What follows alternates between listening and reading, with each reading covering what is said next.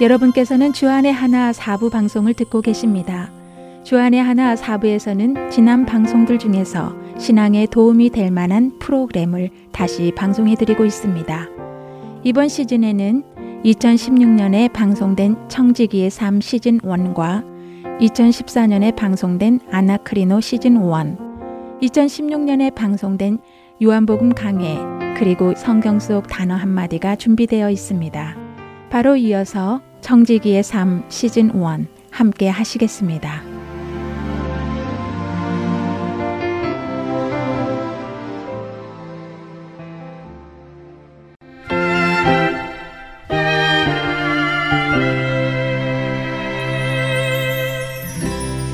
안녕하세요. 저는 인도 북부 산 좋고 물 좋고 공기도 날씨도 너무 좋은 히말라야 산 아래 마날리라는 곳에서 의료 사역을 하고 있는 신태희라고 합니다.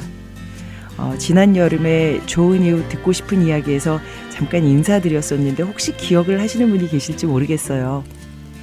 어, 저는 오늘부터 대략 몇 달에 걸쳐서 하나님 나라의 재정 원칙, 어, 청지기로서의 삶에 대해서 여러분과 함께 나누고자 하는데요. 몇 달이라는 말이 나오자마자 깜짝 놀라신 분들도 계실 거라고 생각해요. 아니, 재정이 뭐 그렇게 대단한 주제라고 그렇게 오랫동안 나눠야 한단 말이야. 재정에 대해 나눌 게 그렇게 많을까? 성경에서 재정에 대해 그렇게 많이 다루고 있을까? 그런 생각이 드셨을 거예요. 저도 여러분과 똑같았습니다. 제가 대략 10여 년 전쯤에 처음 재정 강의를 하면 좋겠다라고 부탁받았을 때 우선은 제가 재정에 대해 잘 몰랐을 뿐만 아니라 재정이 그리스도의 삶에서 그렇게 중요한 부분을 차지한다는 사실을 깨닫지 못했었기 때문에 할 수 없습니다. 하지 않겠습니다로 반응했었습니다. 그러나 하나님께서는 호세아서 4장 6절의 말씀, 내 백성이 지식이 없으므로 망하는도다 라는 말씀으로 저를 깨우쳐 주셨고, 재정의 영역에서도 지식이 없으면 망할 수밖에 없음을 깨닫게 하셔서 재정에 대한 하나님 나라의 원칙, 지식들을 공부해 가도록 인도하셨습니다. 그리고 동시에 제가 공부한 것들을 나눌 수 있는 기회들을 허락하셨죠. 사랑하는 복음방송 청취자 여러분들과도 함께 나눌 수 있는 기회를 허락해 주셔서 얼마나 감사한지요. 저 또한 아직도 매일 배워가는 학생이고 매일 실패하고 넘어지고 좌절하고 그러나 또다시 주님의 기뻐하시는 뜻을 따라 살려고 몸부림치는 여러분과 똑같은 자매에 불과합니다. 제가 앞으로 나눌 말씀들은 어쩌면 여러분들이 이미 다 알고 계시는 당연한 말씀일지도 모릅니다. 또 어쩌면 뭔가 구체적이고 현실적인 쪽집게 같은 대답들을 듣지 못해 답답하게 느끼실 분들도 계실지 모릅니다. 하지만 제 믿음의 고백은 저희가 성경을 관통하는 하나님 나라의 원칙들을 배우고 알아간다면 구체적인 삶의 영역에서 그 말씀을 붙잡고 하나님께 겸손히 여쭙고 나아갈 때 친히 대답해 주시고 인도해 주실 거라는 사실입니다. 야고보서 1장 5절의 말씀대로 누구든지 지혜가 부족하면 모든 사람에게 후히 주시고 꾸짖지 아니하신 하나님께 구할 때 분명히 주실 테니까요. 자, 그럼 하나님 나라의 재정 원칙을 배워가는 모험적인 여정으로 들어가 볼까요? 우선 제가 초입에 말씀드렸던 것처럼 재정이라는 영역이 그리스도인 혹은 그냥 저희 사람들에게 그렇게 중요한 부분일까요? 네, 당연하죠. 라고 말씀하시는 소리가 제 귀에 들리는 듯 합니다. 제가 이곳저곳에서 강의를 할 때 이 전제에 대해 동의하지 않으시는 분들은 거의 뵙지 못한 것 같으니까요. 제가 섬기고 있는 인도에서도 흔히 말하는 3억 3천의 신들 중에 가장 사랑받는 신 중에 하나가 가네쉬라는 신입니다. 보신 분들도 많이 계실 거예요. 코끼리의 얼굴과 사람의 몸통을 한 신 말이죠. 가네쉬는 물질적인 부를 비는데 특히 효험이 있는 신입니다. 그래서 경제 중심지인 문바이 같은 지역에서 가장 숭배되는 신이기도 하죠. 여러분도 많이 알고 계실 거라고 생각하는데요. 티모티 켈러라는 목사님께서 쓰신 Counterfeit Gods라는 책에 보면 1장 처음 몇 페이지에 걸쳐서 여러분들도 다 아실 만한 커다란 회사의 CEO, CFO 혹은 어, 대부호들의 재정을 관리하는 재정 전문가들의 자살 사건이 기록되어 있습니다. 2008년 글로벌 금융위기 이후에 주가가 폭락하고 커다란 회사들이 파산하고 인수 합병되는 과정에서 죽음을 택한 사람들의 이야기입니다. 그러면서 목사님은 슬픔과 절망에 대해 이야기하시죠. 여러 가지 중 하나를 잃어버렸을 때 우리는 슬픔을 느낀다. 그것은 대체 가능한 것이며 위로가 가능한 것이다.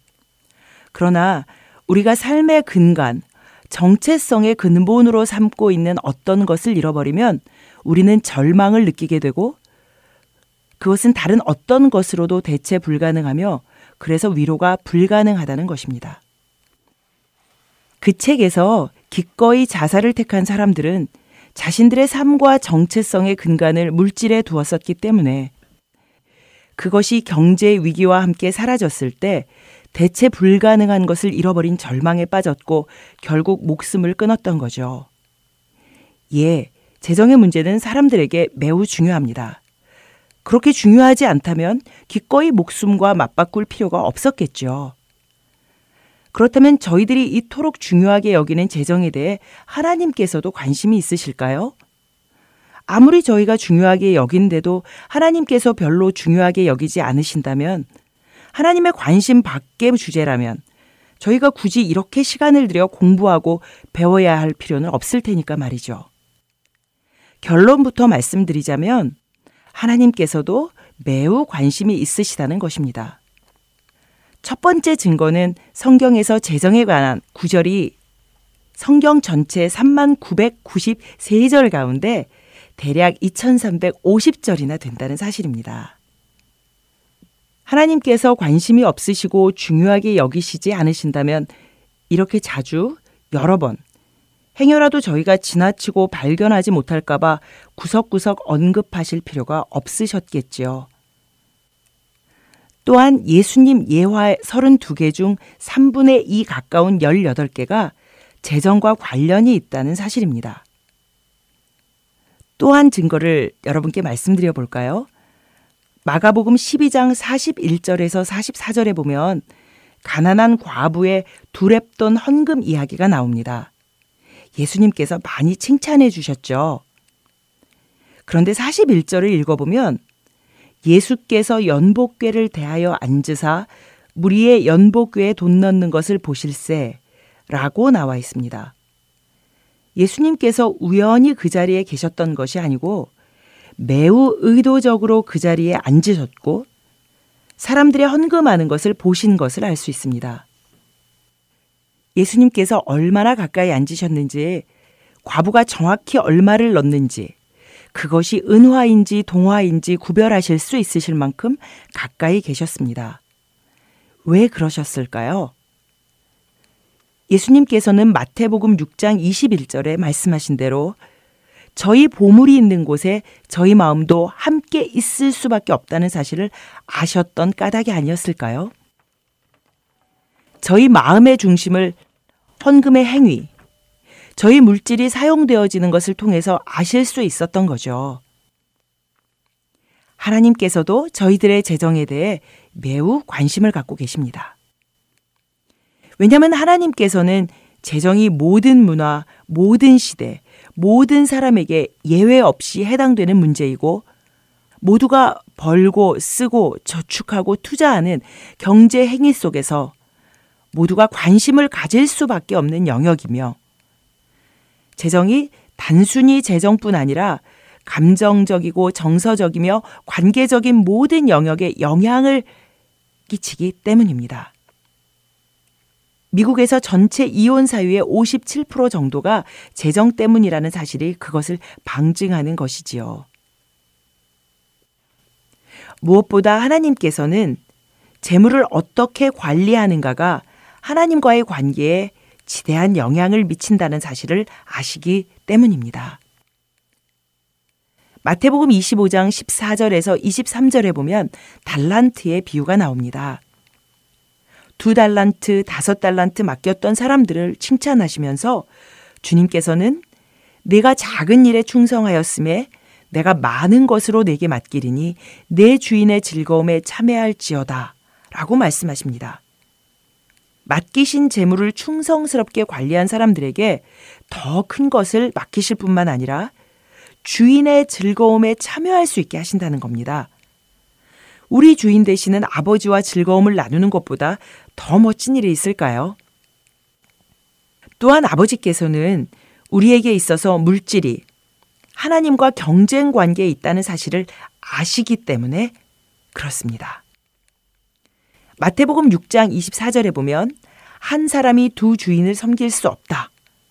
하나님과 재물을 겸하여 섬기지 못한다. 라고 말씀하십니다. 그 말씀은 우리의 삶에서 물질도 우리의 주인이 얼마든지 될 수 있다는 사실입니다. 중세 십자군 전쟁 때 용병들을 고용하여 침례를 받게 했다고 합니다. 침례를 받는 용병들이 물속에서 칼을 높이 들어 올리며 칼을 쓰는 자유만큼은 포기할 수 없다고 선언했다는데요. 현대 그리스도의 모습도 침례를 받으며 물속에서 지갑을 번쩍 들어 올리는 것 같다고 어느 책에서 읽은 적이 있었습니다. 모든 주권을 하나님께 드린다고 하지만 지갑을 쓰는 권리, 재정의 영역만큼은 포기할 수 없습니다. 라고 선언하는 것이지요. 그러나 저희 삶에서 주권을 드린다는 것은 all or none 이지요. 하나님 아니면 다른 그 무엇.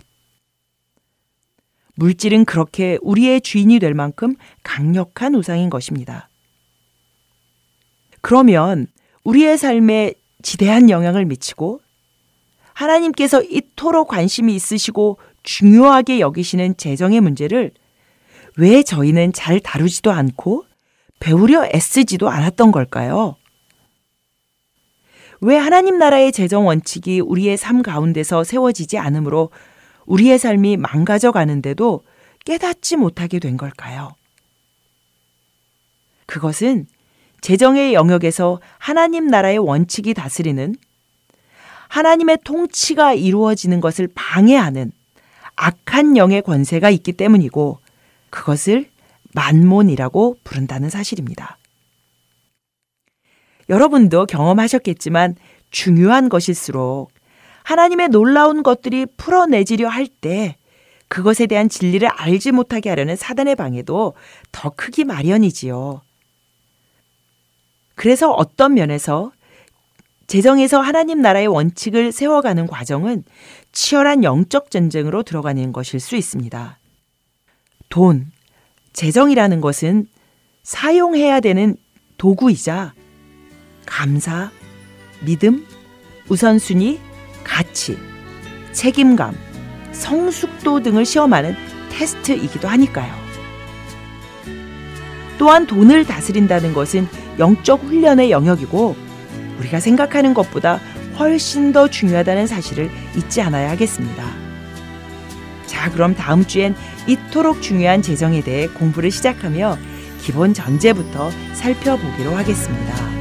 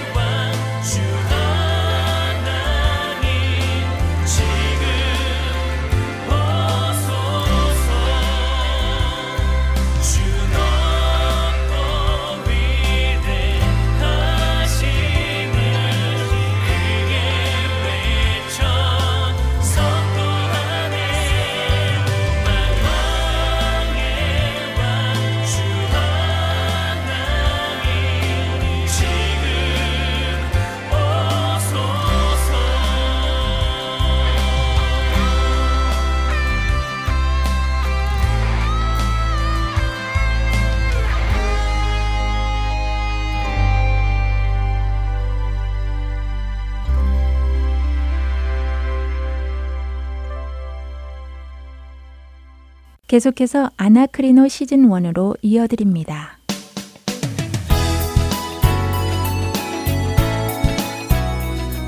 애청자 여러분 안녕하세요. 아나크리노 진행의 최강덕입니다. 여러분 안녕하십니까 강승규입니다. 네, 애청자 여러분과 함께 성경을 상고하는 시간 아나크리노입니다. 지난 시간부터 마태복음 13장에 나오는 7가지 비유에 대해 상고하고 있는데요.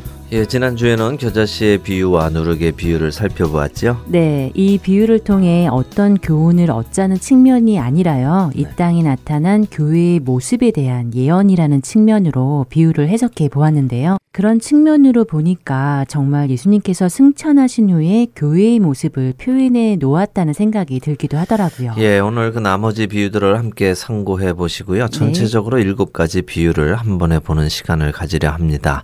아, 시간이 부족하니까요. 바로 들어가 보도록 하지요. 네, 그렇게 하지요. 그럼 오늘도 마태복음 13장을 함께 펴고 보도록 할게요. 네. 예수님은 일곱 가지 비유 중 첫 네 가지를 무리들 앞에서 해 주셨고요. 이제는 무리를 떠나서 집으로 들어가셨다는 말씀이 13장 36절에 나오지요. 네. 그리고 제자들이 다시 여기서 밭의 가라지 비유를 설명해 달라고 이야기합니다. 그리고 예수님께서는 가라지의 비유를 43절까지를 통해 설명해 주신 후에 44절에 밭에 감추인 보화와 45절과 46절에 진주 장사의 비유를 이야기해 주십니다. 먼저 44절을 한번 읽어 보시죠. 네. 천국은 마치 밭에 감추인 보화와 같으니 사람이 이를 발견한 후 숨겨두고 기뻐하며 돌아가서 자기의 소유를 다 팔아 그 밭을 사느니라. 자, 이 밭에 감추인 보화의 비유 어떻게 받아들이고 계십니까? 네, 천국이 이 밭에 감추인 보화처럼 값진 것이니까요. 네. 나의 모든 것을 주고 천국을 얻어야 한다. 그렇게 사야 한다라고 알고 있습니다. 맞습니다. 천국은 그만큼 소중한 것이지요. 네. 사람이 천하를 얻고도 자기 목숨을 잃으면 무슨 소용이 있겠습니까? 음. 예수님도 그렇게 말씀하셨잖아요. 자, 그런데 여기 이 밭에 감추인 보화의 비유를 들으면요. 우리 일반 사람들에게 가장 먼저 떠오르는 것이 무엇일까요? 음, 가장 먼저 떠오르는 것이요. 글쎄요. 어, 자기 자신의 솔직한 내면 속에 어떤 질문이 일어나지 않습니까? 어, 뭐 꼭 일어나야 한다는 것은 아니지만요. 저 같은 경우는 이런 질문이 가장 먼저 떠오르더군요. 어, 어떤 질문이요? 어, 밭에 숨겨진 보화의 가치가 과연 얼마나 될까 하는 질문이죠. 어, 그럴 수도 있겠네요. 재밌는 상상인데요. 네, 재밌는 상상이라고 어, 할 수도 있겠지만요. 저같이 계산적인 사람들, 즉 욕심이 많은 네. 사람들은요. 어, 왜 그런지 이런 말씀을 읽으면요. 먼저 머리에 계산부터 됩니다. 어, 밭에 보화가 숨겨져 있었다. 그런데 이를 발견한 사람이 숨겨두고 돌아가서 자기의 소유를 다 팔아서 그 밭을 샀다 하는 음. 거죠. 음. 만일 밭의 보화가 이 사람의 모든 소유보다 더 많다면 그 이야기는 괜찮지만요. 만일 이 사람이 돈이 많아서 밭의 보화보다 더 많은 소유를 가지고 있었다면은 어 그러면은 손해 보는 것이 아닐까 하는 의문이 생긴다는 것이죠. 야, 그렇게까지 생각할 수도 있군요. 네. 물론 이해가 가는 의문이기도 하지만요. 제가 듣기로는 지금 이 사람은 밭에서 일을 하는 일꾼이라는 이야기를 들었어요. 네. 그런데 자기 땅이 아니라 남의 땅에서 일을 하는 소장농 같은 사람이었겠죠. 그렇겠죠. 예, 그렇다면 그는 그렇게 부유한 사정은 아니었을 거고요. 네.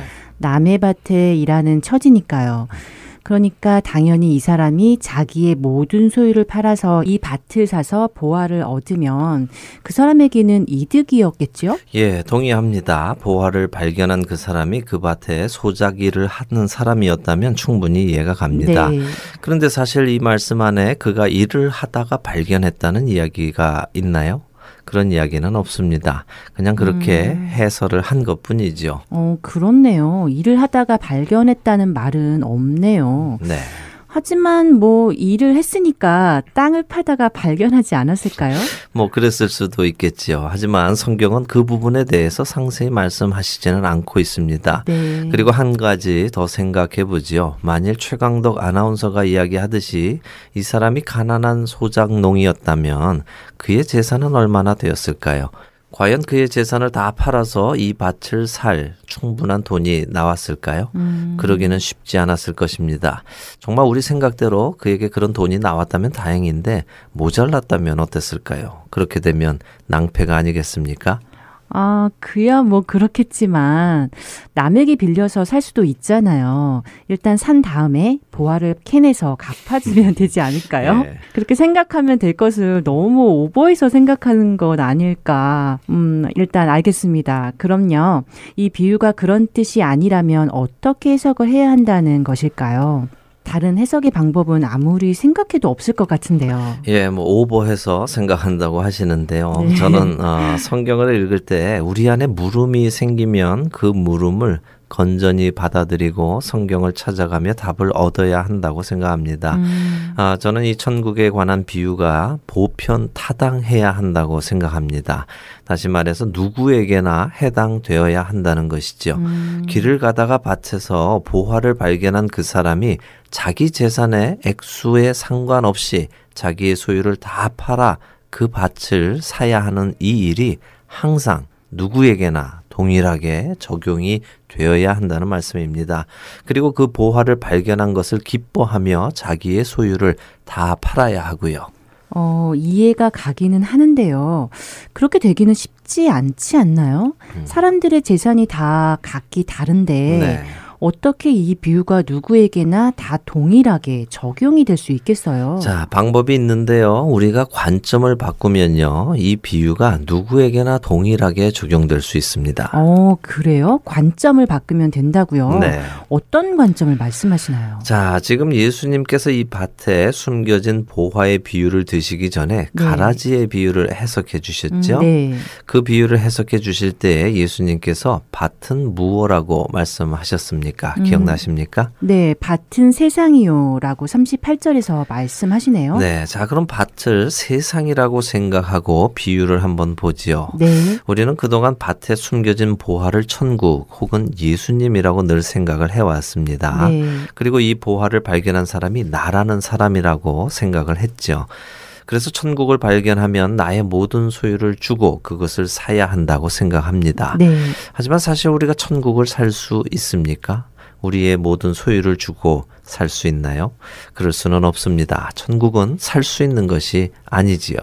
어, 하지만 나의 모든 것을 포기해야 얻을 수 있다는 어, 아니면 나의 모든 것을 들여서 얻어야 한다는 의미로 이해할 수도 있지 않을까요? 글쎄요. 천국은 우리의 모든 것을 포기한다고 해서 얻어지는 것도 아니고 우리의 모든 것을 드린다고 해서 얻어지는 것도 아니죠. 음. 천국은 오직 하나님의 은혜로 예수 그리스도를 통해 우리에게 주어진 선물입니다. 네. 거기에는 값이 없습니다. 누구든지 와서 사되 값없이 사 먹으라고 성경은 말씀하시지요. 네. 자, 이 비유를 이해하려면 성경적인 지식이 조금 있어야 하는데요. 어, 성경적인 지식이요? 네, 성경에서 보화, 즉 보물을 상징적으로 이야기할 때 그것은 이스라엘을 뜻한다는 지식입니다. 어, 성경이 보물을 상징할 때는 이스라엘을 뜻한다고요. 네.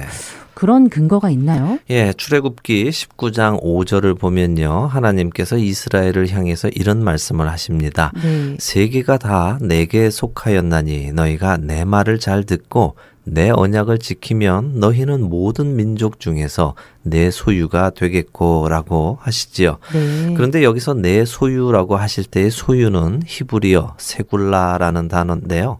어, 아주 값진 소유물, 즉 보화를 이야기합니다. 어. 그래서 전도서 2장 같은 경우에서는 보배라고 번역이 되었고요. 음. 금과 은을 지칭하는 말로도 많이 쓰였습니다. 그러니까 하나님께서는 이스라엘을 세상 중에 내 보물로 생각하신다는 것이지요. 어. 시편 135편에서도 이와 같은 표현은 또 나오는데요. 135편 4절입니다. 여호와께서 자기를 위하여 야곱 곧 이스라엘을 자기의 특별한 소유로 택하셨음이로다. 여기서 특별한 소유 역시 세골라 보배, 보물, 보화의 단어입니다. 음. 그러니까 유대인들에게 보화를 비유로 들려줄 때는 그들은 그 보화를 당연히 이스라엘이라고 자연스럽게 연상한다는 것이죠. 어, 그렇군요. 보화 또 보물은 이스라엘이다. 네. 음, 그러니까 지금 예수님께서 밭은 세상인데 네. 그 밭에서 이스라엘이라는 보물을 발견했다라고 말씀하시고 계시는군요. 그렇습니다. 그러니까 우리가 관점을 바꾸어서 이 보화를 발견한 것이 나라는 사람이 아니라 세상에서 이스라엘을 발견하신 하나님이라고 생각한다면 음. 이 비유는 항상 동일하게 적용될 수 있지요. 어, 하나님께서는 밭에 묻힌 보화의 가치가 얼마이든 상관없이 자신의 모든 소유를 파셔서 그 밭을 사시는 분이니까요. 네. 비록 자신의 소유가 그 밭의 값보다 더 비싸다 하더라도 더 많다 하더라도 하나님께서는 밭의 그 보화를 기뻐하심으로 그 일을 하신다는 것이지요. 네. 하나님께서는 예수 그리스도의 피를 통해 세상을 속량하셨습니다. 과연 그 무엇이 예수 그리스도의 피보다 더 가치가 있겠습니까? 와, 이렇게 듣고 보니까요. 충분히 그럴 수 있다는 생각이 드네요. 네. 그렇다면 그 다음에 나오는 진주의 비유 역시 같은 관점에서 해석할 수 있겠네요. 그렇습니다. 같은 관점으로 이해할 수 있는데요. 이것 역시 약간의 지식이 필요합니다. 진주는 굉장히 값비싼 보석이지요. 네. 예. 그런데 이 값비싼 보석인 진주가요. 구약의 유대인들에게는 별로 가치가 많지 않았다고 합니다. 어, 진주가 유대인에게는 가치가 많지 않았다고요. 네. 왜 그럴까요? 글쎄요, 정확한 이유는 잘 모르겠지만요. 제 생각에는 유대인들은 신명기 14장 10절에 의거해서 바다에서 나오는 것 중에 지느러미와 비늘이 없는 것은 먹지 않고요. 그것들을 부정한 것으로 인식하고 있지요. 네. 그렇기에 그들은 조개나 갑각류, 어패류 등을 부정하게 생각하고 먹지 않습니다. 음, 진주가 그들의 생각에 부정한 조개에서 나온다는 것을 생각하면 아마도 이런 종교적인 이유로 진주를 가치 있게 대하지는 않은 것 같습니다. 네. 반면에 진주는 이방인들 사이에서는 아주 가치 있는 보석으로 인정을 받았고요. 그래서 사실 구약을 보면요. 진주라고 번역된 히브리어 가비시는 욥기 28장 18절에 단 한 번 등장합니다. 음, 그리고 한국어로는 진주라고 번역은 되었지만 영어로는 단순히 보석 혹은 루비로 번역되는 핀나라는 히브리어가 약 여섯 번 정도 잠언과 예레미야 애가에서 사용이 되었지요. 네. 그래서 이 핀나라는 단어는 한국어로는 비록 진주라고 번역은 되어 있지만 실제 진주를 지칭한다고 보기는 어렵습니다. 네. 그래서 영어 성경은요, 이 단어를 루비로 혹은 보석으로 번역을 해놨습니다. 음, 반면에 신약에서는 이 진주라는 단어가 많이 등장합니다. 이렇게 본다면 구약 시대의 유대인들에게 진주는 그렇게 가치 있는 것이 아니었지만 예수님이 오셨던 시대에는 이방 인들, 특히 헬라와 로마인들의 영향으로 진주의 가치가 유대인들 사이에서도 많이 인정되었다고 볼 수 있겠지요. 네. 그런데 진주의 그런 이야기가 이 비유를 해석하는데 무슨 관련이 있을까요? 네, 당시 유대인들에게 밭에 감추인 보화의 비유에서 보화라 하면 그것이 이스라엘을 연상하게 된다고 말씀드렸잖아요. 네. 예. 반면에 진주는 유대인들에게 이방인을 연상하게 한다는 것이지요. 어, 그리고 밭에서 보화를 찾은 사람이 하나님을 뜻한다면요. 이 진주 장사의 비유에서는 좋은 진주를 찾아다니는 장사가 하나님이 될 수 있겠죠. 어, 그렇다면 이방인도 하나님께서 모든 소유를 팔아 자신의 것으로 만든다는 구원의 역사를 비유하고 있다고 볼 수 있겠네요. 그렇습니다. 어, 그런 해석도 충분히 가능한데요. 일리가 있게 들려요. 조금 더 흥미로운 이야기를 해드릴까요? 어, 그게 뭐죠? 예, 재밌는 것이요. 네. 44절을 함께 보시죠. 어, 예수님께서 밭에 감춘 보화의 비유를 드실 때는요. 사람이 이를 발견한 후 숨겨두고 기뻐하며 돌아가서 자기의 소유를 다 팔아 그 밭을 사느니라 라고 하시는데요. 네. 우리 한국말로는 이 문장의 시제에 대해 잘 알 수가 없는데요. 원문으로 보거나 영어로 보면요. 이렇게 표현되어 있습니다. 사람이 이를 발견했는데 다시 숨겨 놓았다. 여기까지는 과거형입니다. 네. 그리고 기뻐하며 돌아가서 자기의 소유를 팔아 그 밭을 산다는 것은 현재형입니다. 음. 그래서 아직 일어나지 않은 일이죠. 그런데 그 다음에 오는 진주 장사의 비유는요, 진주를 발견한 것도 과거형이고요. 그 장사가 자기의 소유를 다 판 것도 과거형. 그리고 진주를 산 것도 과거형으로 이미 다 끝난 일을 이야기하고 계십니다. 음. 그러니까 보화는 아직 그 사람이 사지는 않았다는 것이지요. 하지만 곧 살 것이라는 것입니다. 어, 머리가 조금 복잡해지는데요. 예. 그런데 음. 보아가 이스라엘이고 진주가 이방인이라는 것을 곰곰이 생각해 보면 네. 하나님께서 유대인을 먼저 발견하셨고 기뻐하셨는데 네. 일단은 그들을 다시 밭에 숨겨 놓으셨고 예. 대신에 이방인들에게 그 복음이 전해져 이방인들의 구원이 이루어지고 네. 또 유대인들의 구원은 앞으로 이루어질 것이다. 뭐 이런 의미로 다가오는데 이렇게 해석해도 되는 건가요? 예, 아주 멋진 해석인데요. 뭐 사실 이 비유를 드실 때 예수님께서 그런 의도를 가지고 말씀하셨는지 아닌지는 우리는 알 수 없습니다.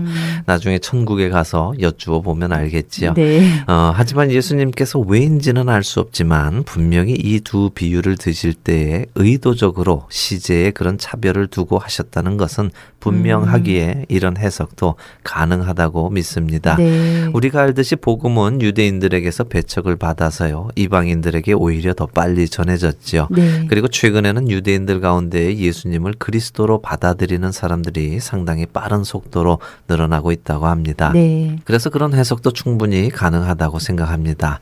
자, 그리고 이제 마지막으로 물고기의 비유가 이어서 나오는데요. 이 물고기의 비유를 한번 보지요. 네. 아, 일곱 가지 비유 중에 두 가지의 비유는 제자들이 예수님께 설명을 부탁해서요. 예수님께서 설명을 해 주셨죠. 네. 그리고 나머지 다섯 비유는 설명을 안 해 주셨는데요. 사실 이 마지막 물고기 비유는 제자들이 묻지는 않았지만 예수님께서 해석을 짤막하게 49절과 50절에 해주십니다. 그러니까 사실 일곱 가지 비유에서 세 가지는 해석을 해 주신 것이지요. 네. 어, 어떻게 해주셨는지 한번 읽어보시죠. 네, 세상 끝에도 이러하리라. 천사들이 와서 의인 중에서 악인을 갈라내어 풀무불에 던져 넣으리니 거기서 울며 이를 갈리라. 라고 해주시는군요. 자, 성경을 상고할 때 우리가 당시로 돌아가서 그 사람들의 정서와 문화도 알아야 이해하기 쉽다는 말씀을 몇 번 드렸는데요. 네. 지금 이 물고기의 비유는 무엇을 뜻합니까? 음, 당연히 세상 끝에 있을 심판에 대한 이야기겠죠. 그렇죠. 당연히 세상 끝에 있을 심판에 대한 이야기죠. 네. 근데 우리에게는 너무도 당연한 이 이야기가요. 사실 당시의 유대인들에게는 아주 쇼킹한 충격적인 이야기입니다. 어, 충격적이라고요. 왜 그렇죠? 당시의 유대인들이 가지고 있던 천국과는 어땠을까요? 어, 그들은 의인은 천국에 가고 악인은 지옥에 간다는 생각이 아니라요.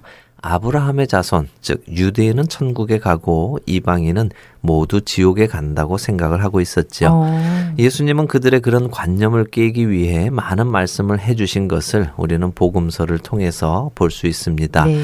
부자와 거지 나사로의 비유나 또 세례 요한 역시 마태복음 3장에서 아브라함이 우리 조상이라고 생각하지 말라. 내가 너희에게 하나님이 능히 이 돌들로도 아브라함의 자손이 되게 하시리라 라고 외치면서 단순히 자신들이 아브라함의 자손이기에 천국에 갈 것이라 착각하고 있는 이스라엘 사람들에게 회개와 회개에 합당한 열매를 맺을 것을 촉구합니다. 어, 그렇군요. 자신들은 아브라함의 자손이기 때문에 천국에 갈 것이라고 생각했던 그들에게 네.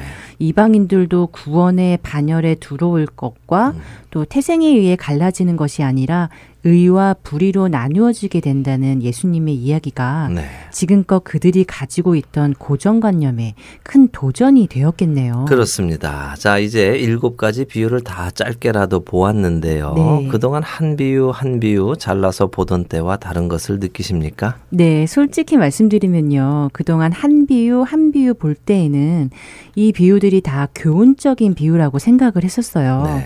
그래서 이 비유들을 통해 저의 신앙을 더욱 성숙시키고 또 천국 백성의 합당한 자가 되자 네. 이렇게 해석을 많이 했었거든요. 네. 이 물고기의 비유 같은 경우도 나중에 풀무불에 던져지지 않으려면 좋은 고기가 되어야지 이렇게 생각을 했었는데 네. 그런데 막상 이 말씀들을 쭉 한 번에 보니까 교훈적인 내용이라기보다는 정말 하나님이 하시는 일과 네. 또그 일로 인해 이 땅에 일어나는 일, 그 구원의 계획과 역사, 그리고 마지막 날에 있을 심판까지, 네. 즉 천국의 비밀을 한 번의 비유를 통해 말씀해 주고 계시다는 것처럼 들리네요. 그렇습니다. 이것이 바로 천국의 비유로요. 예수님께서 하나님의 나라에 대한 비밀을 우리에게 알려 주시는 것이죠. 네, 자, 그럼 이 일곱 가지 비유를 한 번에 쭉 설명하며 볼까요? 네, 천국의 복음은 세상 모든 이들에게 뿌려집니다. 하지만 모든 사람들이 그 복음에 반응하지는 않습니다. 음. 좋은 땅에 떨어진 복음의 씨만 자란다는 것이지요. 그것은 사람에 따라 100배, 60배, 30배의 결실을 맺습니다. 네. 그런데 이렇게 인자, 즉 예수 그리스도께서 하나님의 자녀들을 이 땅에 심어 놓으셨는데 원수인 사탄이 몰래 와서 자기도 자기의 자녀들을 하나님의 자녀들이 심겨진 곳에 심음으로 그들이 함께 자라나게 됩니다. 네. 마지막 때까지 말이지요. 하지만 그 마지막에는 하나님의 자녀들을 넘어지게 한 그 모든 것과 불법을 행하는 자들이 심판을 받을 것을 말씀해 주십니다. 음. 그래서 이 예수님께서 심고 가신 교회가 겨자씨처럼 작게 시작은 되었는데 외적으로 어느 순간 커지게 되며 악한 자들이 들어와 살게 됩니다. 또한 내적으로는 누룩과 같은 죄와 부패가 들어오므로 온통 부풀어 버리게 되고요. 하지만 하나님께서는 이 땅에서 보화인 이스라엘과 진주와 같은 이방인들을 찾으시고 그들을 모든 값을 치르시고 사십니다. 음. 그리고 다시 한번 세상의 마지막에는 물고기를 선별하듯 악인과 의인이 반드시 갈릴 것이다 라고 말씀해 주시고 계십니다. 와, 이렇게 쭉 한 번의 비유를 해석해서 보니까요.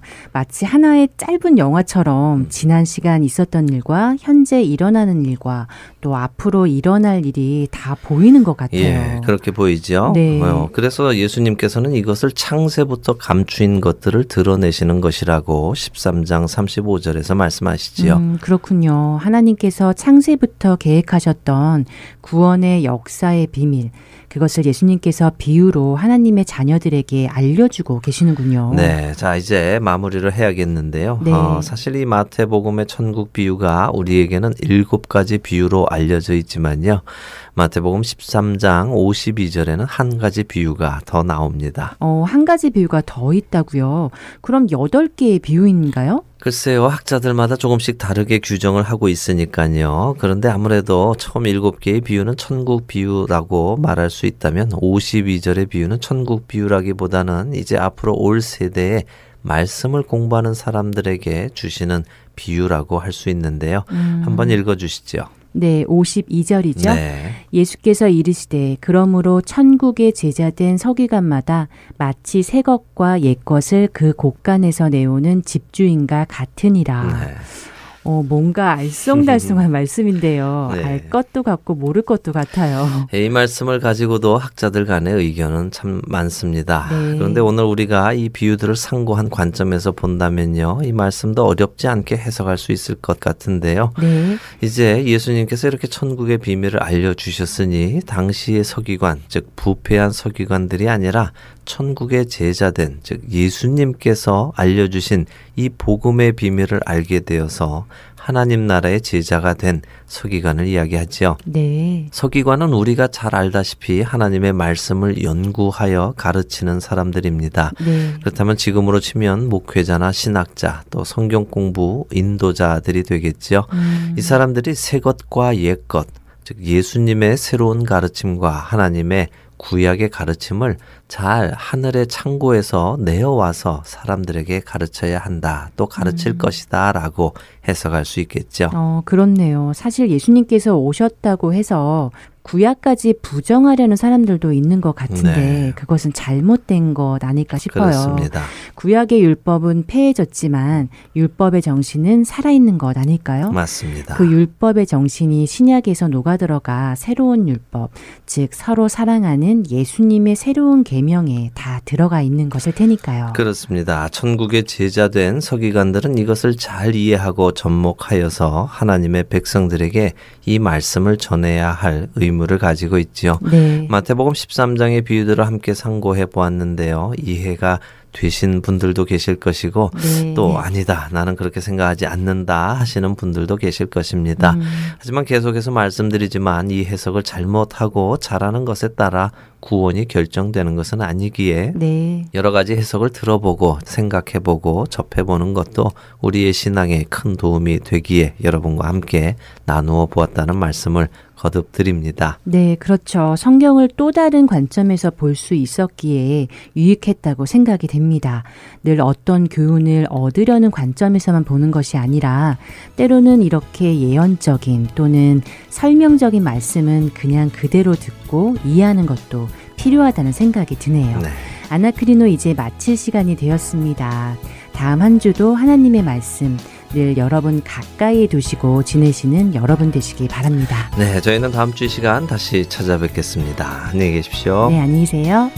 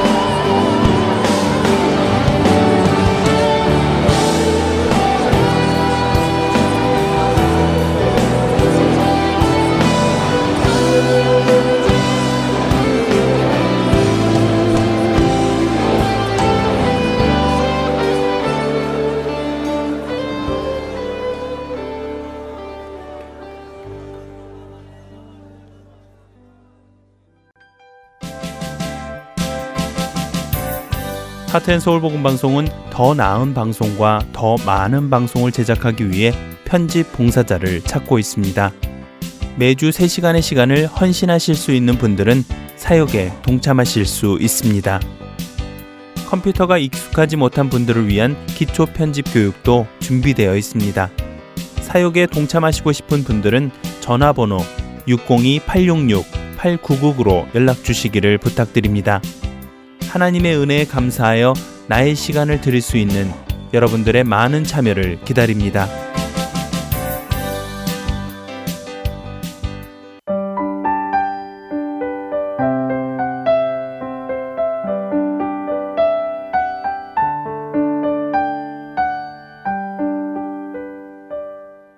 이어서 요한복음 강해 함께 하시겠습니다.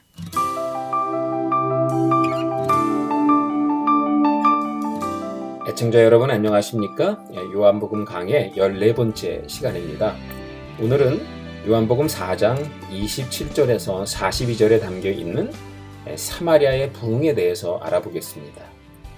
특히 사마리아에 일어난 부흥이 요한복음 전체의 흐름에 어떤 의미를 부여하는지 예, 집중적으로 살펴보도록 하겠습니다.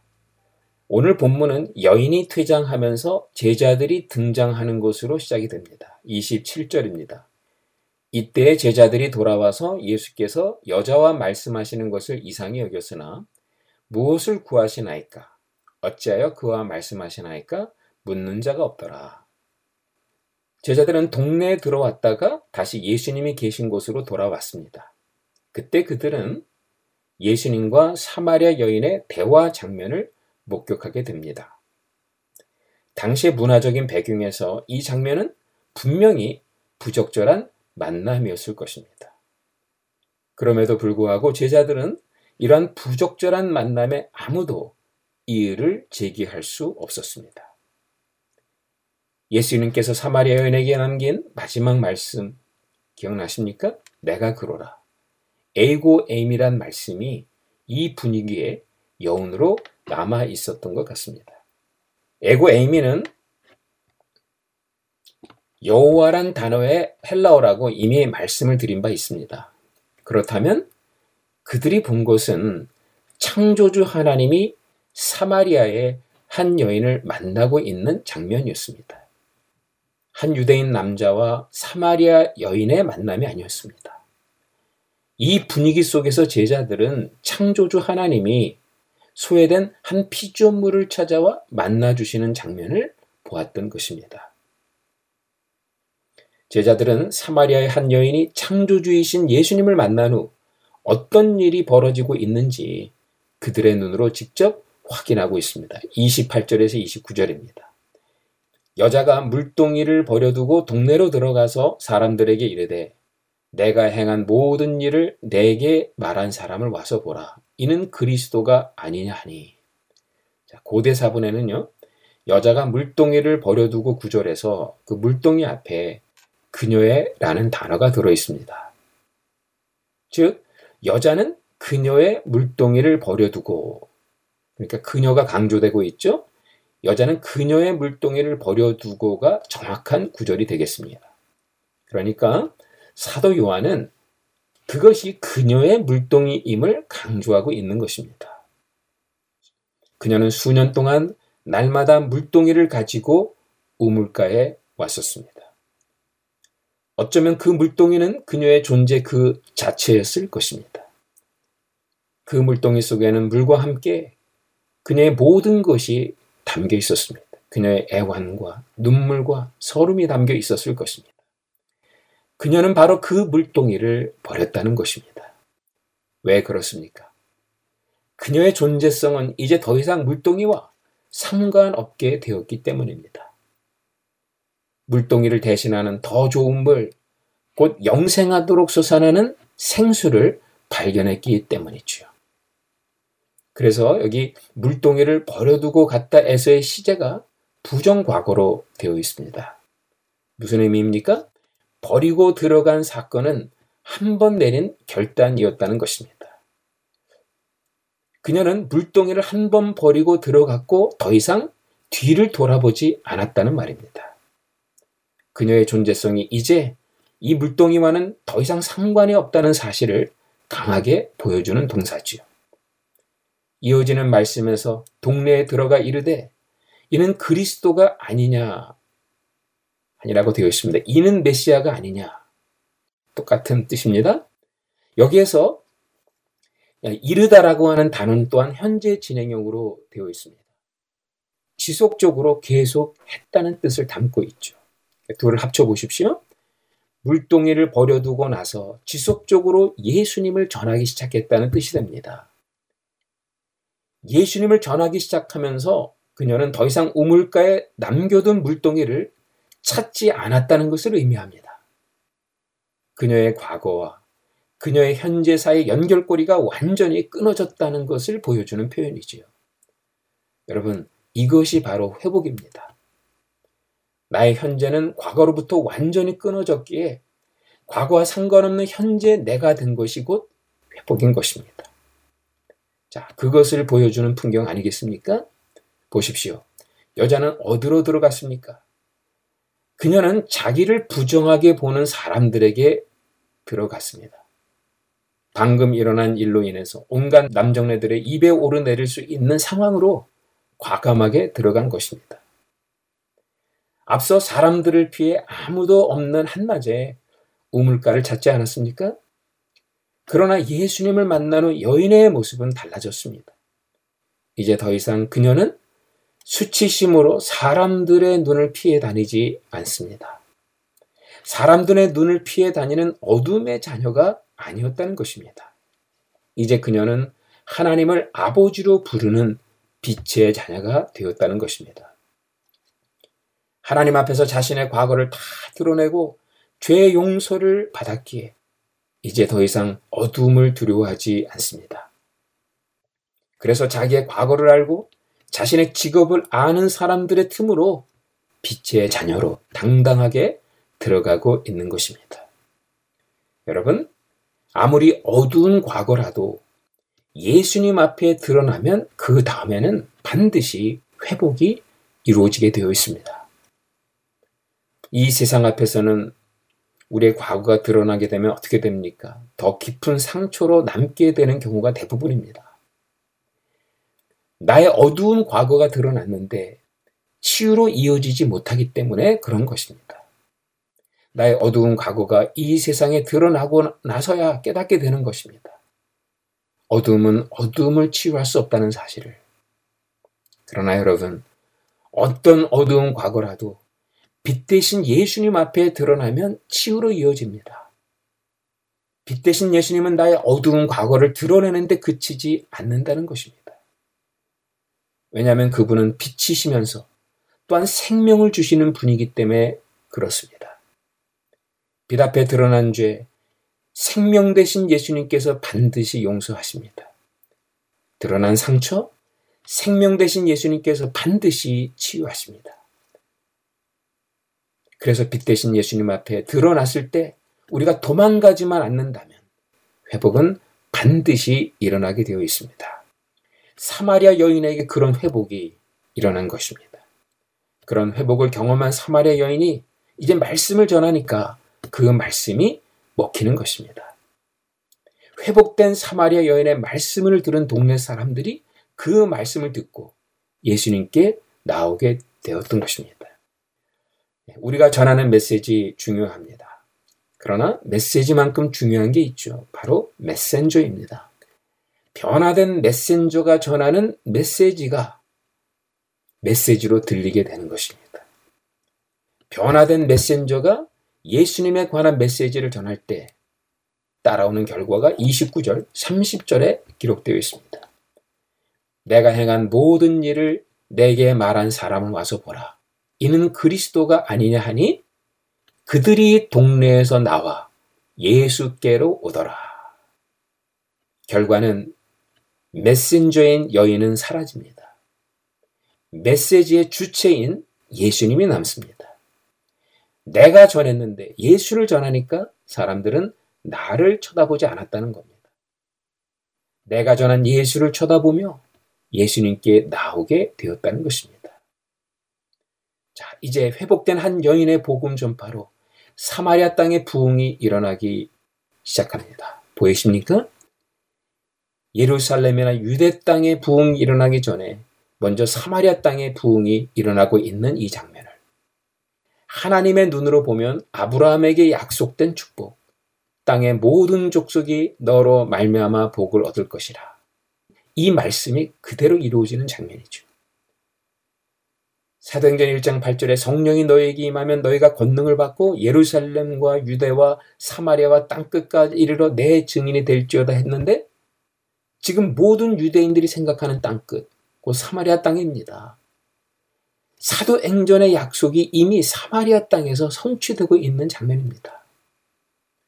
사도행전은 시작되지 않았는데 이미 그 약속의 성취가 이루어지고 있었다는 겁니다.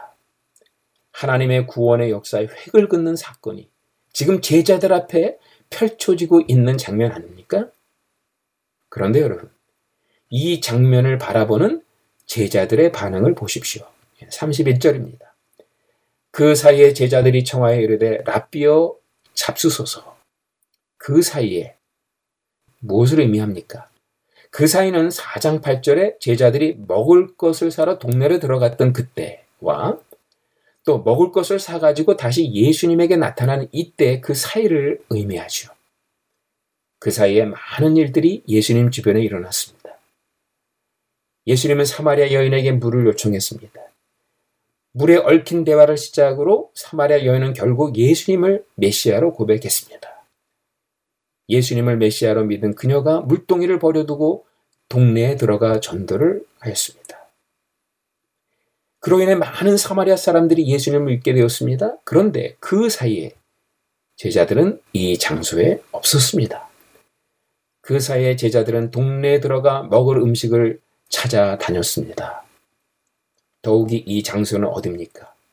사마리아 땅 아닙니까? 사마리아 땅이었으니 부정한 음식밖에 없었을 것입니다. 유대인들의 음식규에 어긋나지 않는 음식을 찾느라 얼마나 헤맸을까요? 상상이 가십니까? 사마리아 땅이기에 더 많이 수고했을 게 뻔합니다. 이런 배경에서 예수님은 새로운 양식에 대해서 말씀하십니다. 예수께서 이르시되 나의 양식은 나를 보내신 이의 뜻을 행하며 그의 일을 온전히 이루는 이것이니라.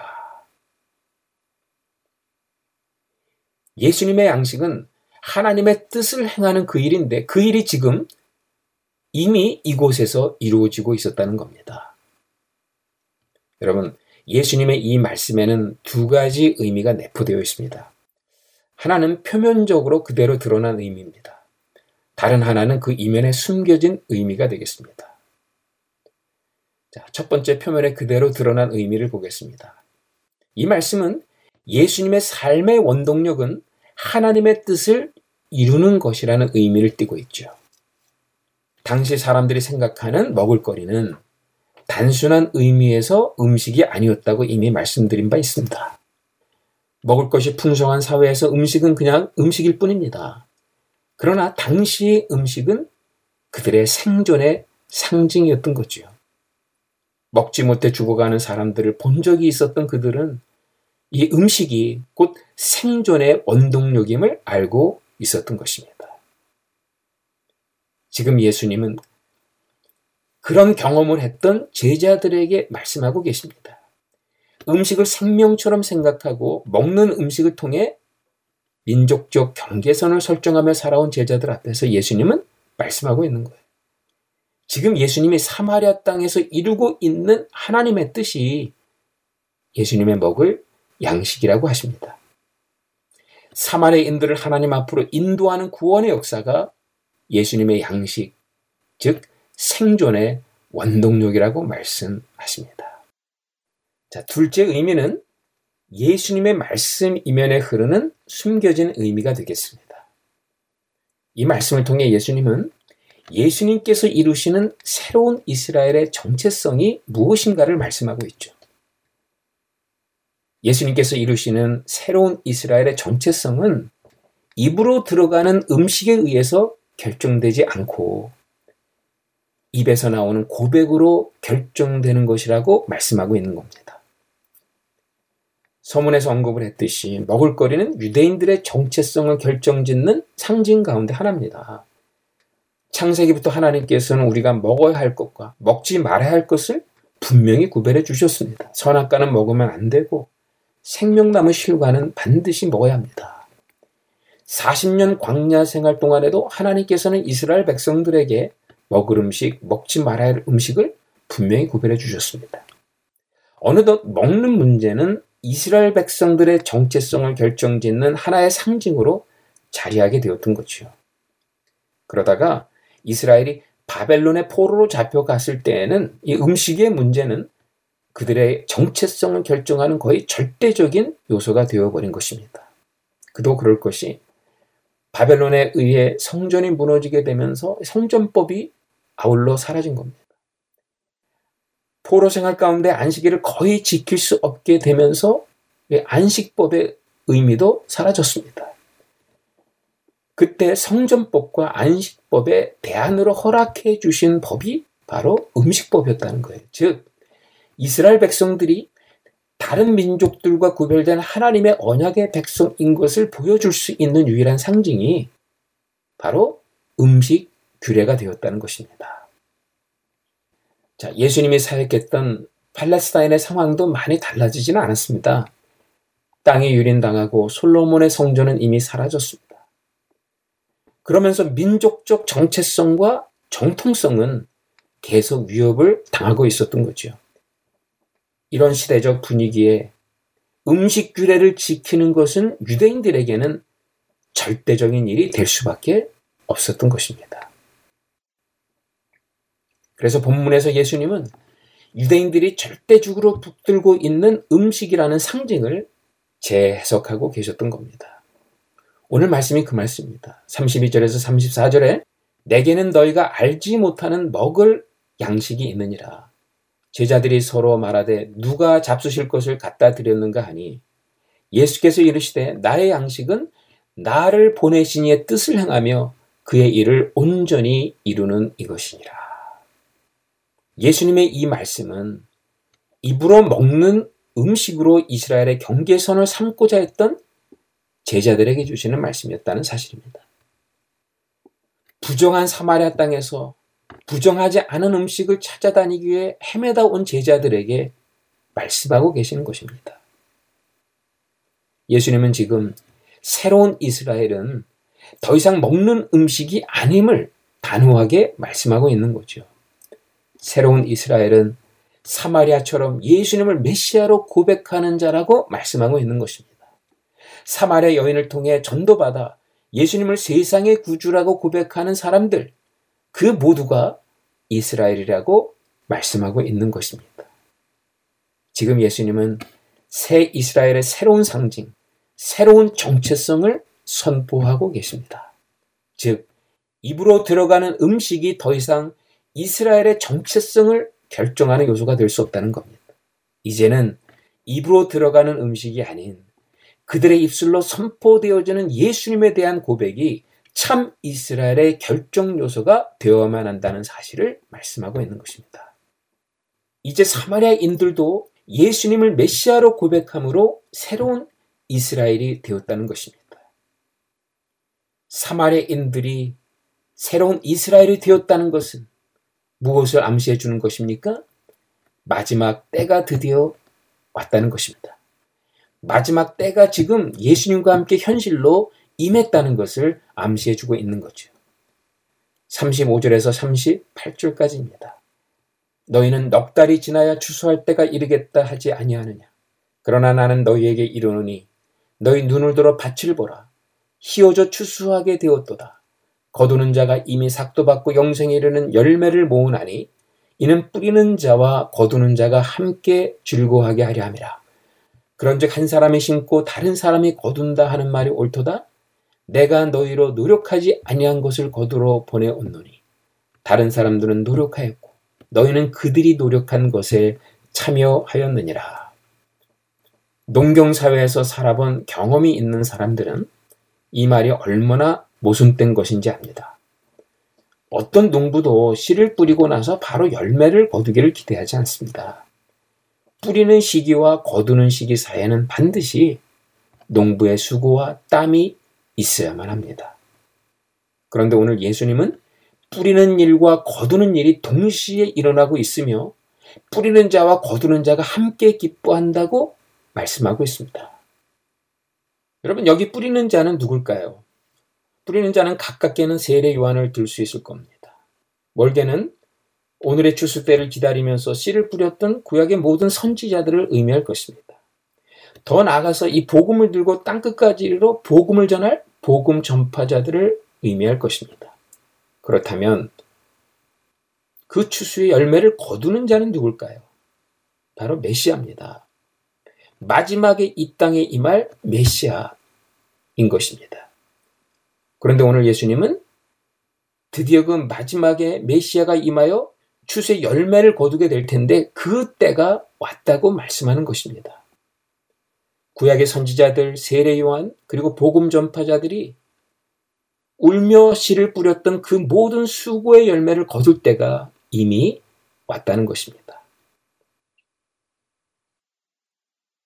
그 추수의 열매를 거두는 메시아. 그 메시아가 누굽니까? 바로 여기에 와 계신 예수님이었다는 것입니다. 그런데 그 예수님이 이 마지막 추수의 잔치를 예루살렘에서 선포하지 않았다는 거죠. 예수님은 그 예루살렘을 떠나 부정한 땅, 사마리아 땅을 밟으셨습니다. 모두가 부정하다고 여기는 한 여인을 만나서 그 여인을 구원하셨습니다. 그 여인의 전도로 사마리아 사람들이 예수님께 오는 모습을 보면서 지금 예수님은 선포하고 계시는 겁니다. 추수의 때가 왔다. 종말에 이루어질 궁극적 추수의 잔치가 이미 도래했다고 선포하고 있는 것입니다. 마지막에 이루어질 추수의 잔치. 그 잔치는 더 이상 유대인들만의 잔치가 아니라는 것입니다. 아브라함의 혈통들만의 잔치가 아니라는 것입니다. 그 추수의 잔치는 유대인들이 부정하다고 여기는 사마리아 사람들, 그들이 지옥의 땔감으로 여기는 이방인들도 참여하는 잔치인 것입니다. 그래서 예수님은 사마리아인들이 예수님께 오는 모습을 보면서 제자들 앞에서 선포하는 것입니다. 마지막 추수의 그 때가 이미 도래했으니 이 때를 알라는 것입니다. 그 추수의 때 할 일을 찾고 추수의 잔치에 동참하라고 말씀하고 있는 것입니다. 여러분, 우리가 선교한다는 것. 그것은 소명의 문제이기도 하지만 무엇보다 때의 문제가 아닌가 생각합니다. 마지막 때가 이미 시작되었기에 그 마지막 때에 우리가 해야 할 마땅한 일을 하는 것이 바로 선교가 아닌가 생각해요. 그 때를 제대로 인식하게 될 때 선교는 교회 소명 이상 교회 정체성의 근본임을 인식하게 되는 겁니다. 저는 대학 시절 선교의 소명을 받고 선교사가 되기로 결심했습니다. 약 18,000명이 모이는 대학생 선교대회에 참석을 했는데 그때 12,000명이 선교사가 되겠다고 헌신했습니다. 그 중에 하나가 바로 저였습니다. 그러나 제가 실질적으로 미국이라는 문화권을 벗어나서 타 문화권에 복음을 들고 가기까지 무려 23년의 세월이 지났습니다. 소명은 받았는데 때의 의미를 정확하게 깨닫지 못했습니다. 소명을 받고 23년 지난 후에 저는 때의 중요성을 깨닫게 되었습니다. 예수님께서 마지막 때를 인식하셨기에 유대인들의 땅 끝인 사마리아에 들어가셔서 추수할 때를 선포하셨던 그 의미를 알게 되었던 거죠. 마지막 때 하나님이 거두어 들이셔야 하는 추수의 열매들은 사마리아였으며 땅끝이었다는 사실을 알게 된 것입니다. 그때 저는 곧 선교의 때라는 사실을 알고 선교에 동참하게 된 것입니다. 그래서 저는 소명을 받고 23년이 지난 후 제가 개척한 교회에서 선교사로 파송을 받았습니다. 40세 중반 이후에 늦은 나이에 선교를 시작했지만 하나님께서는 저에게 하나님께서 베푸시는 추수의 잔치에 동참할 수 있는 기쁨을 누리게 하셨습니다. 오늘 본문의 마지막 부분에서 예수님께서는 추수의 때에 주님께서 거두어 들이시는 추수의 열매가 무엇인지를 분명히 말씀하고 계십니다. 40절에서 42절입니다. 사마리아인들이 예수께 와서 자기들과 함께 유하시기를 청하니 거기서 이틀을 유하시며 예수의 말씀으로 말미암아 믿는 자가 더욱 많아 그 여자에게 말하되 이제 우리가 믿는 것은 내 말을 인함이 아니니 이는 우리가 친히 듣고 그가 참으로 세상의 구주이신 줄을 알미라 하였더라. 자, 1장에서 예수님은 제자들을 초청할 때 와보라고 말씀하셨죠. 제자들은 예수님이 계신 곳에 함께 거함으로 예수님이 메시아임을 발견했다고 했습니다. 자, 본문은 오늘의 본문은 거꾸로 사마리아인들이 예수님께 그들과 함께 유하기를 청합니다. 아주 획기적인 장면이죠. 유대인들이 상종하고 싶어하지 않는 사마리아 사람들이 유대인인 예수님께 그들과 유하기를 청합니다. 예수님은 그들의 요청에 응하여 사마리아인들의 집에 들어가 함께 투숙하게 됩니다. 이거 엄청난 사건입니다. 그런데 그 결과는 어땠습니까? 1장에 보면 예수님이 함께 머물렀더니 제자들이 예수님이 메시아임을 발견했다고 했습니다. 오늘 4장에는 사마리아 사람들은 한 단계 더 나아가 예수님에 관한 새로운 사실을 발견하게 되죠. 42절입니다. 그 여자에게 말하되 이제 우리가 믿는 것은 내 말을 인함이 아니니 이는 우리가 친히 듣고 그가 참으로 세상의 구주신 줄 알미라 하였더라. 중요한 단어가 있죠. 세상의 구주입니다. 아주 핵심 단어입니다. 자, 예수님이 사마리아인들과 함께 머물렀을 때 1장과 같은 결과가 나타났어요. 예수님의 메시아 되심이 드러나는 놀라운 일이 벌어졌습니다. 그러나 이 두 머무심의 결과에는 아주 미묘한 차이가 있죠. 그게 무엇입니까?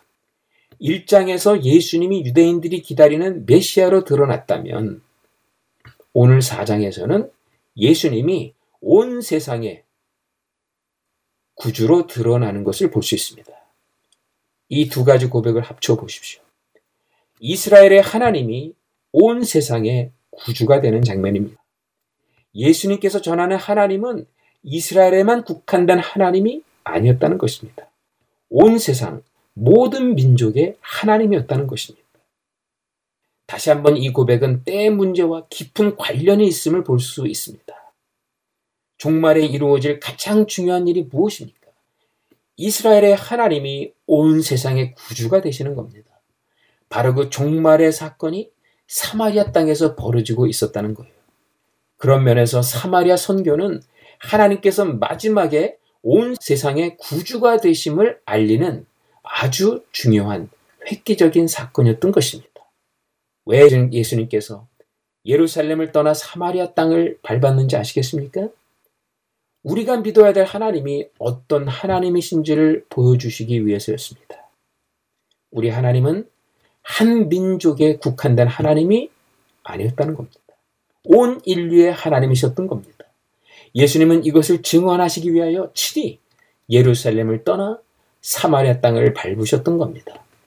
만약 예수님께서 예루살렘에 머무시면서 그곳의 종교 지도자들과 신학적 논쟁을 벌이셨다면 이 놀라운 일은 벌어지지 않았습니다.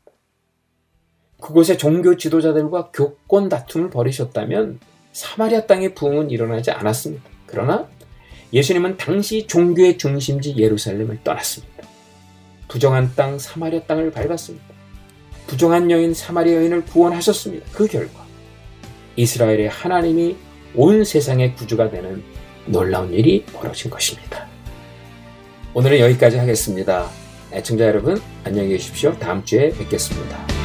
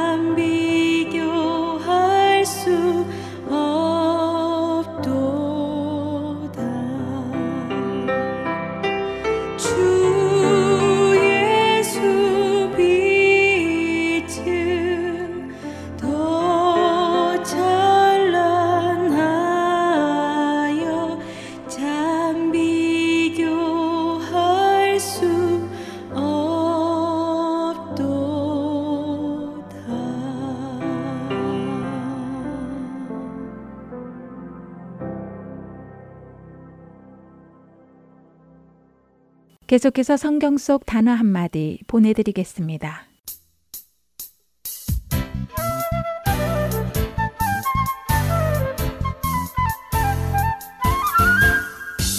여러분 안녕하세요. 성경 속 단어 한마디의 이다솜입니다. 교회에 처음 나왔을 때 교회 안에서 듣는 생소한 단어들이 많이 있죠. 세상에서는 쓰지 않기 때문에 이게 무슨 뜻인가 하는 경우가 많습니다. 그렇다고 해서 이게 무슨 뜻이냐고 다른 사람들에게 묻기도 쉽지 않습니다. 이런 경우는 어릴 적부터 신앙생활을 한 사람들에게도 종종 나타나는데요. 어릴 적부터 교회 안에서 자랐기에 그냥 그 말들을 들으며 자라났고 그렇게 오랜 시간이 흘렀기에 이제 와서 그 말이 무슨 뜻이냐고 묻기는 더더욱이 어렵기도 합니다.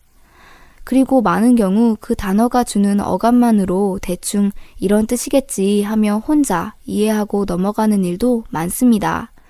다행히 그 뜻을 어감으로 제대로 이해했다면 좋지만 오해를 하는 경우도 또 종종 있지요. 그래서 이 성경 속 단어 한마디 프로그램에서는 교회에서 자주 사용되지만 그 뜻을 명확히 알지 못하거나 혹은 생소한 의미를 가지고 있는 단어들을 한 주에 하나씩 택하여 여러분께 간단하게 설명을 드리려고 합니다. 그동안 무슨 뜻인가 정확히 모르면서도 누구에게 묻기도 부끄러웠던 단어들 이 시간에 함께 알아가기 원합니다. 오늘은 그 첫 시간으로 아멘에 대해 알아보겠습니다. 에이, 교회 다니는 사람 치고 아멘 모르는 사람이 어디 있어 라고 하실 분들도 계실 것 같은데요. 하지만요, 은근히 많이 계십니다. 그리고 이제 막 교회에 나오신 분들은 설명을 들어본 적이 없기 때문에 당연히 모르시고요. 그러니까 여러분이 아는 단어가 나올 때는 모르는 사람들을 위해 인내해 주시기 바랍니다. 그럼 기도 후에 늘 하는 말, 아멘. 그 아멘의 뜻이 무엇일까요? 아멘은 히브리어의 아만의 한국어 표현입니다. 아만은 확증하다, 지지하다, 뒷받침하다, 의지하다, 확고하다고 알다, 믿다, 확신하다 라는 의미를 가지고 있는데요. 따라서 아멘의 의미는 확실한, 확고한, 신실한, 진실한, 그리고 확실히, 진실로 라고 번역할 수 있죠. 그리고 문장 끝에 아멘을 붙이는 경우는 그러하다, 그러할지어다, 그것이 이루어질지어다 라는 의미를 가지게 됩니다. 그러니까 기도나 찬송의 끝부분에 아멘 하고 말하는 것은 지금까지의 기도 내용이 또 찬송의 가사 내용이 진실합니다. 그렇게 되기를 바랍니다. 저도 동의합니다. 라고 말하는 것이지요. 그러나 예수님께서는 이 아멘을 문장 시작에 사용하시는 경우도 많으셨는데요. 내가 진실로 너희에게 이르노니 라고 본인의 말씀이 참인 것을 강조하실 때 예수님께서는 바로 아멘이라는 말로 이야기를 시작하셨습니다. 이것은 사복음서를 보면 많이 나옵니다. 여기서 잠깐만요. 혹시 사복음서는 뭐야? 라고 하실 분도 계실 것 같아서 말씀드릴게요. 사복음서는 마태, 마가, 누가, 요한 이렇게 신약 성경의 시작에 나오는 네 권의 복음서를 뜻한다는 것 잠시 짚고 넘어갑니다. 자, 오늘은 성경 속 단어 아멘에 대해 알아보았습니다. 아멘은 확실한, 진실한, 신실한의 의미이며 기도와 찬송의 끝에 쓰일 때는 이 기도와 찬송의 내용에 동의합니다. 진실로 그렇게 되기를 바랍니다. 라고 말하는 것이라는 것 나누었습니다. 설교 시간 혹은 말씀을 읽으며 아멘이라고 하는 것은 이 말씀이 참되고 진실하기에 우리는 그 말씀을 믿습니다. 이 말씀을 나의 것으로 삼고 살아갑니다. 라는 우리의 고백이 되겠죠. 한 주간도 주님의 모든 말씀에 아멘으로 답하시는 여러분들 되시기 바랍니다. 다음 주에 뵙겠습니다.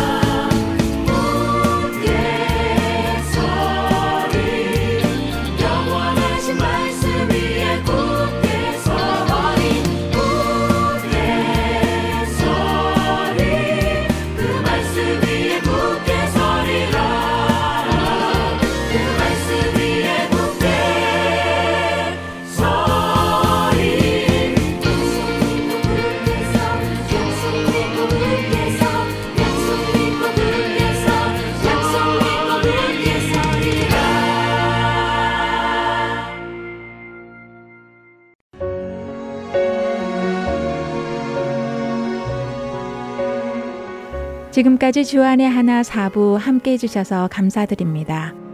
다른 지난 방송들을 더 듣고 싶으신 분들은 홈페이지 www.heartandseoul.org에서 특별 방송을 클릭하셔서 들으실 수 있습니다.